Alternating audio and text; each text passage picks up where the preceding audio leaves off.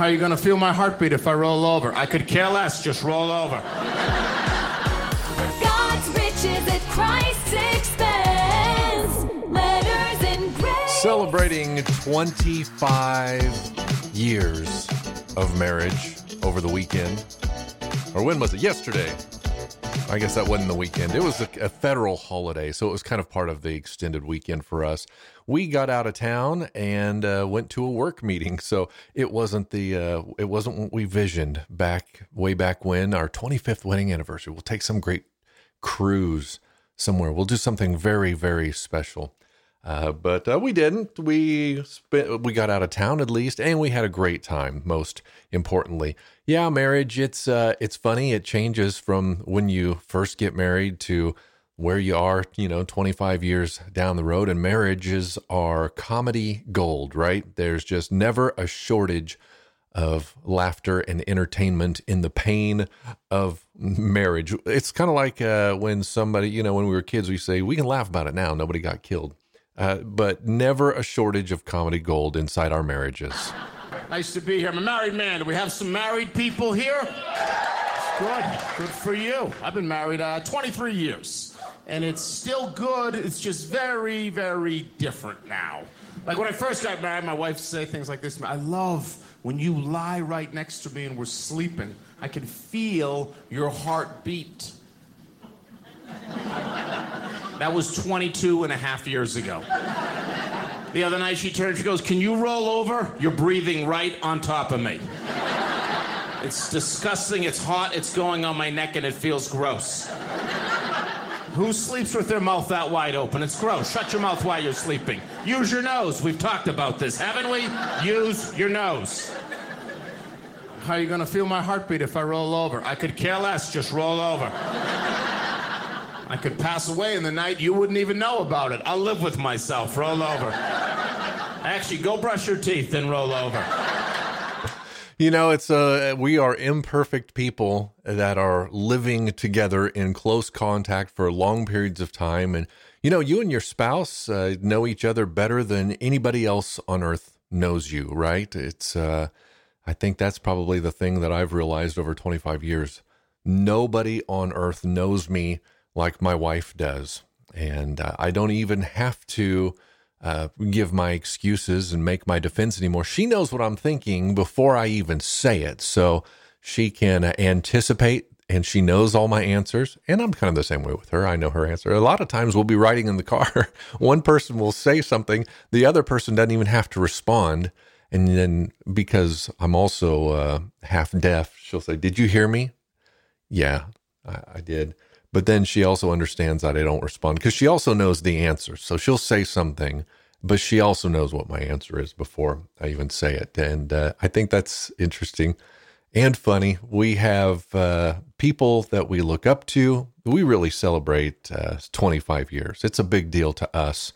And uh, because we have people that we look up to, I look up to my grandparents. They lived a full life. And my grandpa loved my grandma more and more each day up to the very end. And so that's a, a love that, that we emulate.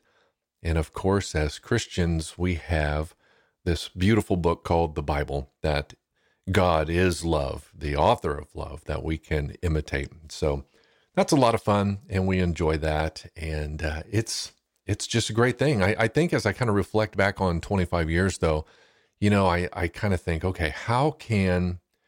especially nowadays, you know, I mean, even the fact that people even get married now is the big deal. I was going to say it's a big deal to, to make it twenty-five years, uh, but I guess now to even get married, to even last twenty-five years, it's not just getting married and lasting, it's even getting married. Most people don't even get married anymore. They just live together. And that's kind of where my wife and I, we started out. So growing up, we were, well, we were what, nineteen? Something like that. Well, we, yeah, we started, our first date was on my nineteenth birthday. So that's easy to remember. So we had our first date on my nineteenth birthday, and we've been together uh, straight through all the way since. Uh, she kept me, kept me, what is it like? It was like bowling with the bumpers. Had to put the bumpers up. She was the bumpers in my life. And uh, I would bounce off one bumper and roll over and bounce off the other bumper, and she would kind of keep me uh, on the lane when we were really young. Because I was kind of a, a mess of a kid. She wasn't a mess of a kid, but she hung out with a mess of a kid, so I kind of made a mess of her. So the two of us ended up having a uh, a baby very, very young. And, uh, well, I mean, maybe it's very young now compared to our standard. We were twenty-one, so that's really not that bad. And as I look back on it now, I think twenty-one is actually a great age to have kids. You got to be young enough to be able to keep up with them. But we weren't married. We were basically just dating when she got pregnant. And I don't know how that happened, but she got pregnant at, and we had a baby at twenty-one. And uh, I come from a home where I didn't know my biological father as a, a child growing up. So that was really the only thing I knew is like, well, I, I know this, I'm not going anywhere, because I knew what that was like. And so, I mean, there was one thing I knew in my mind, I'm not going anywhere. Plus I liked her. And so we, uh, you know, I probably, if you would have asked me at the time, if she and I would get married, I probably would have said no, but I would have said that about anybody. I probably wouldn't, you know, yeah, I was nineteen years old. Nobody going to tie me down. But if you, I think back to like the very first time I saw her, like I just knew, like the first time I saw her, I can't explain it. It was just different. And then I started seeing her everywhere. And uh, so I was very excited to have that first date with her on our birthday. And uh, so anyways, yeah, I think as I get down the road now and have a lot of life uh, in the rearview mirror, and I just look at what it takes to uh, make marriage happen. I remember at our wedding, we had uh, the video camera was going around and they're passing the microphone and interviewing people and they're leaving little comments uh, at the wedding reception. And I just remember that as they went around and they handed the microphone to my mom, I remember my mom saying something to the effect of, look, if you just keep God in your life, everything will be just fine. And I took that to heart. And I believed her.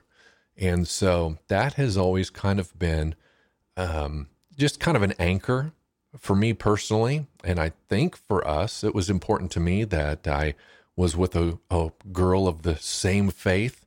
So we both grew up Catholic, married in the Catholic Church. And one of the things that we did before um, we got married, the Catholic Church makes you go through um, kind of a pre-marriage Uh, classes. And one of the things that we did before we got married, they have you take personality tests or kind of a compatibility test, I think it is. I don't know why they do it, really. I mean, what are you going to do about it? And they'll say, ah, oh, you guys are not compatible. You shouldn't go through with this. Maybe they would say that. I don't know. But we took this personality test and uh, it gave some data and some statistics about it. And if you lived together before you were married, it reduces your chances of success by this much. And if you had a baby together before you were married, it reduces your chances by this much. And I don't remember all the criteria, but I the number I do remember sticking out in my mind uh, is that we had, according to this test, less than a one percent chance of making it. Uh, I, the reason I remember that is because that was, A, alarming to me, and B, um, I think it, it kind of scared me a little bit going into marriage.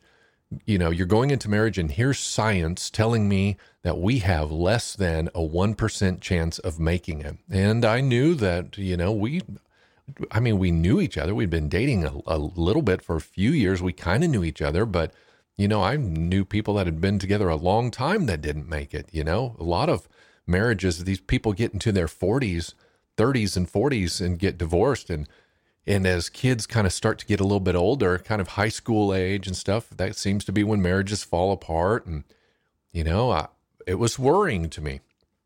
So I don't know, but uh, I'm the kind of person that um, when I, I want, I would say that I want to be a person, a man of my word.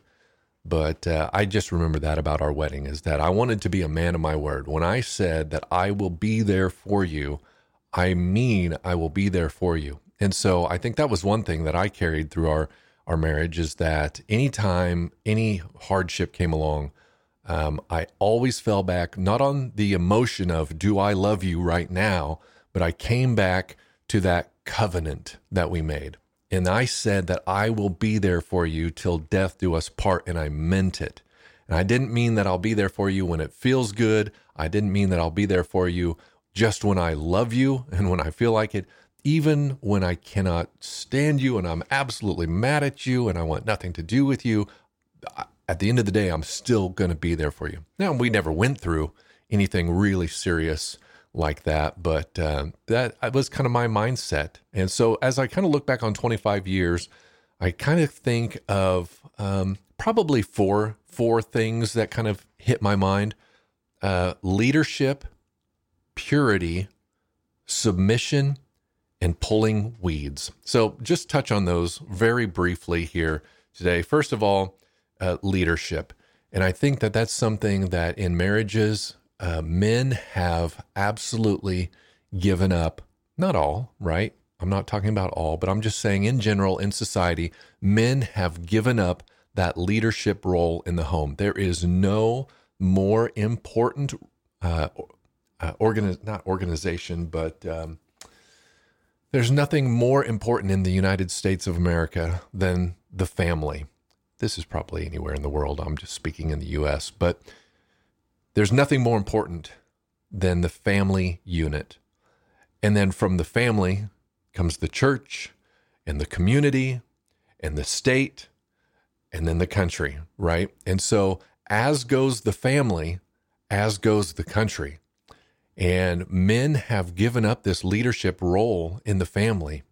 And uh, we have turned into a nation of adult toddlers. Men have become these toddlers that wear these big jerseys that are like over, oversized onesies, and their seventy-two ounce insulated cups have become their sippy cups, and they play video games. Grown men playing video games instead of taking care of their families. Any kind of hobby or any excuse to avoid the responsibility of learning and leading and caring for and providing for their families. It doesn't happen everywhere. I'm not saying that. I'm just speaking in general broad strokes, but there is obviously a problem in the family, and it comes down to dads, to husbands. I mean, men, we are the leaders of our home. We are the C E O of our homes. And when it comes to our children, we used to tell our kids all the time, I'm super blessed that I have a mentor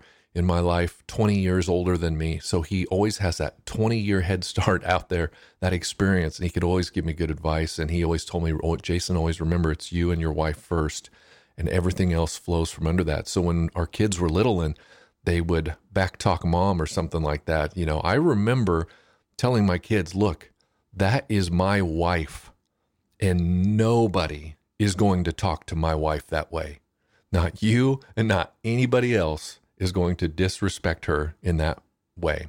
So I think that is the foundation that I always started with, is that it's Victoria and I, and I'm going to love and care for and protect her, and nobody is going to disrespect her, not even our children.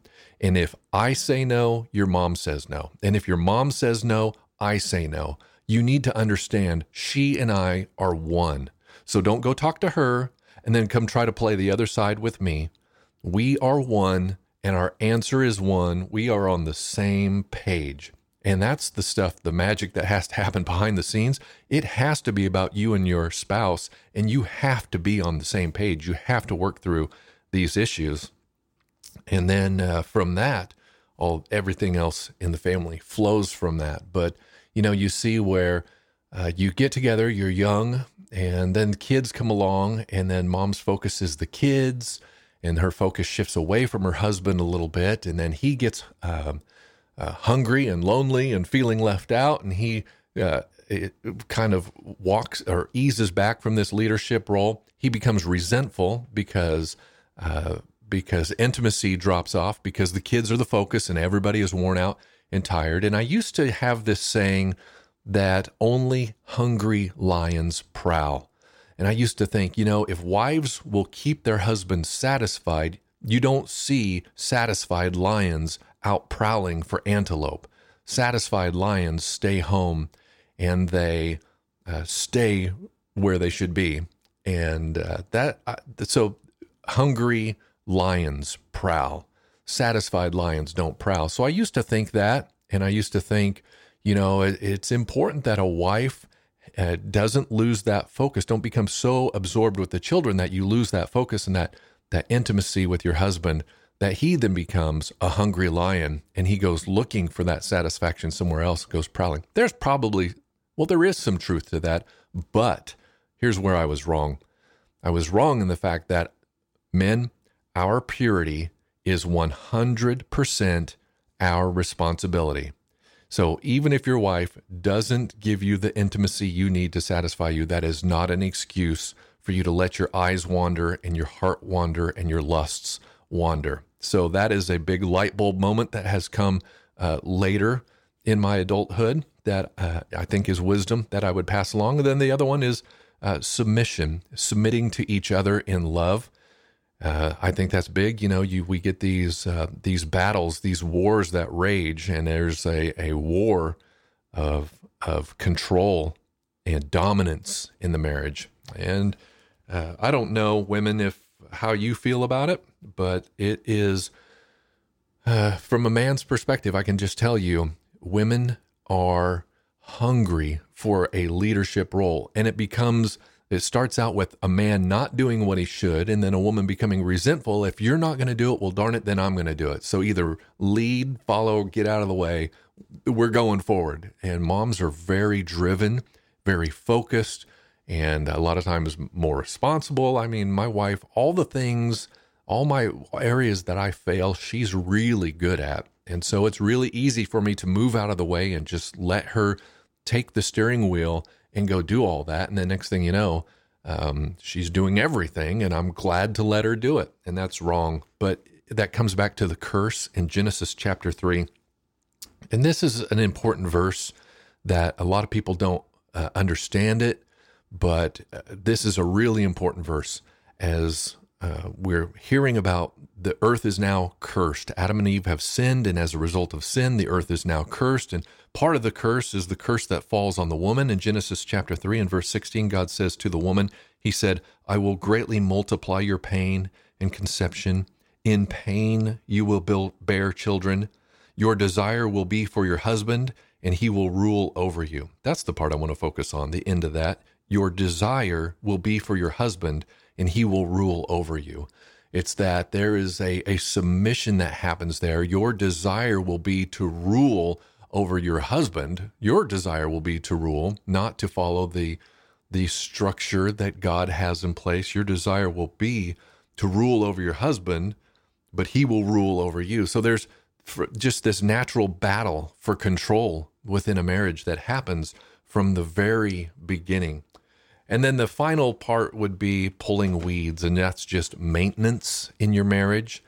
Just taking care of these issues. It's like a garden. Your marriage is a garden, and if it's going to bear fruit, and if it's going to be a beautiful garden, you have to do the work and spend the time pulling weeds and just taking care of the maintenance. You can't just sit back and let it go. Marriages don't run on autopilot, and a lot of it just means uh, taking the deep gulp and swallowing your pride, and uh, spending the time and and saying the hard things and uh, and saying it in love, and just tackling those struggles and those issues head on and just deal with them. You know, I know that this isn't comfortable. This isn't a conversation either one of us want to have, but let's just talk about it. I mean, we, it's not worth spending three days in silence, mad at each other. Let's just say it. Let's just talk through it, and uh, let's just put it behind us and move on. And I think it all comes down to Ephesians chapter five, verses twenty-two through thirty-three, talks about wives and husbands. And just listen to this, see what you take away from it. It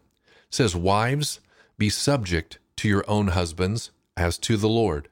For the husband is the head of the wife, as Christ is also the head of the church, he himself being the Savior of the body. But as the church is subject to Christ, so also wives ought to be to their husbands in everything. Husbands, love your wives, just as Christ also loved the church and gave himself up for her, so that he might sanctify her, having cleansed her by the washing of water with the word, that he might present to himself the church in all her glory, having no spot or wrinkle or any such thing, but that she would be holy and blameless. So husbands ought also to love their own wives as their own bodies. He who loves his own life, he who loves his own wife, loves himself. For no one ever hated his own flesh, but nourishes it and cherishes it, just as Christ also does the church, because we are members of his body. For this reason, a man shall leave his father and mother and be joined to his wife, and the two shall become one flesh. This mystery is great, but I'm speaking with reference to Christ and the church. Nevertheless, each individual among you also is to love his own wife, even as himself, and the wife must see to it that she respects her husband. That is the recipe for your marriage. Ephesians chapter five, twenty-two through thirty-three. We have us submitting to Christ as the church, right? And in the same way, wives, submit to your husband in the same way that you submit to Christ. Husbands, love your wife in the same way that Christ loves the church. And so we submit to, really, we're submitting to one another in love. And we are, you know, if uh, if a man does it right, I think a man will almost look submissive. Uh, people will give you a hard time and say that you're submissive, and call you a pushover and things like that, because love submits. But that's not what this is. Men, you're not weak and submissive. You are strong, you are leading, but you are loving your wife, and you submit and you yield. Love yields most times. And there's times when, as a man, you don't yield and you have to be strong and you have to, here's the deal. You have to know the way. As a Christian man, you have to know the way. You have to go the way, and you have to show the way. That is the job and that is the role of a man in a marriage. Wives, just as hard as it is for a man to love and lead and to yield and to submit, in the same way, it's hard to it's hard to submit. It's hard to yield leadership, especially in areas where your husband's uh, maybe weak. But encourage him in love, cheer him on, build him up, so that we are building up one another in our weaknesses. We know what each other's strengths are. We know what each other's weaknesses are. Play to each other's strengths. Uh, build up one another's weaknesses in love, and it's it's mom and dad. One flesh, the two of you are one. And then your kids see that, and you're raising your children up in the way that they should go. And then they leave you and they go do the same with their family. That's what God's design is. They leave their mother and father, and now they go and become one flesh, and they're joined to another. That, if you want the answer for how to turn our country around, turn your family around. Show people Christ, and that's what will save our country. It's it's all the work of God. It it all comes back to, is Christ Lord? It come back, comes back to the gospel. It comes back to God's grace that he loved us and he died for us. And we must love each other in that same way. That is the challenge. And twenty-five years behind our belt, I feel so inadequate. I feel like I am so inadequate to be the husband of this family and to be the leader of this family. I feel so ill-equipped. I am so far from where I need to be. But that bar should always be out in front of you. It should always be just out of reach, because as an individual, that's the Christian life. That is the process of sanctification. Sanctification, just being set aside, pursuing personal holiness, becoming more like Christ. And the bar is just always out of reach, and you're always reaching and striving to be just a little more like Christ and a little better husband and a little better father. That's it. That's the goal. Get in God's word. Know the way. Go the way. Show the way. And you'll make it twenty-five years. You'll make it fifty years. And in Christ, we will make it through eternity. This has been Letters in Grace. God's riches at Christ's expense. Letters in Grace.